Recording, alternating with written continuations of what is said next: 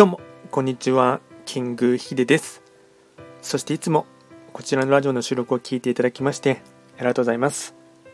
トレンド企画とは、トレンドと企画を掛け合わせました造語でありまして、主には旧世企画とトレンド、流行、社会情勢なんかを交えながら、毎月定期的にですね、運勢とあとは会員コードについて簡単にお話をしております。で今回やっていきたいテーマといたしましては2023年3月の3匹木星の運勢を簡単に解説していきたいと思います。ただし3月と言いましても気学の場合暦は旧暦で見ていきますので具体的な日数で言いますと3月6日から4月4日までを指しますのでよろしくお願いいたします。それでは早速ですね、3匹木星の3月の全体運ですね。全体運といたしましては、星5段階中、星は2つになります。3匹木星は、本来、一泊水星の本石地であります北の場所に巡っていきますので、法医学の作用といたしましては、北とか、あとはいわゆるこの場所はですね、貫入といいまして、まあ、一つ期間のですね、厄年みたいなイメージで持っていただければなと思います。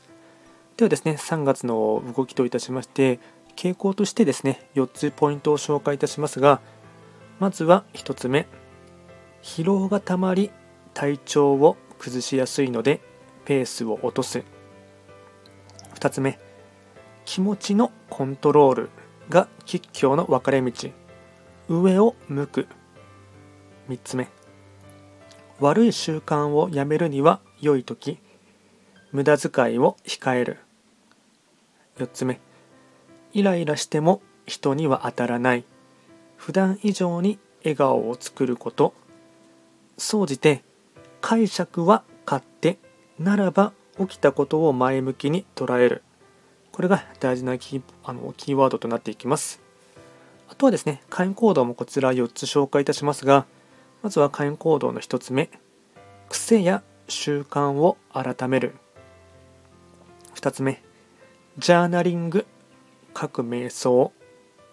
3つ目。疲れ目や頭痛に要注意。4つ目。温泉や銭湯に行く。これが会員行動につながっていきます。あとはラッキーアイテムといたしまして食べ物に関しましては刺身味噌汁わかめ漬物。これがラッキーフードになっていきます。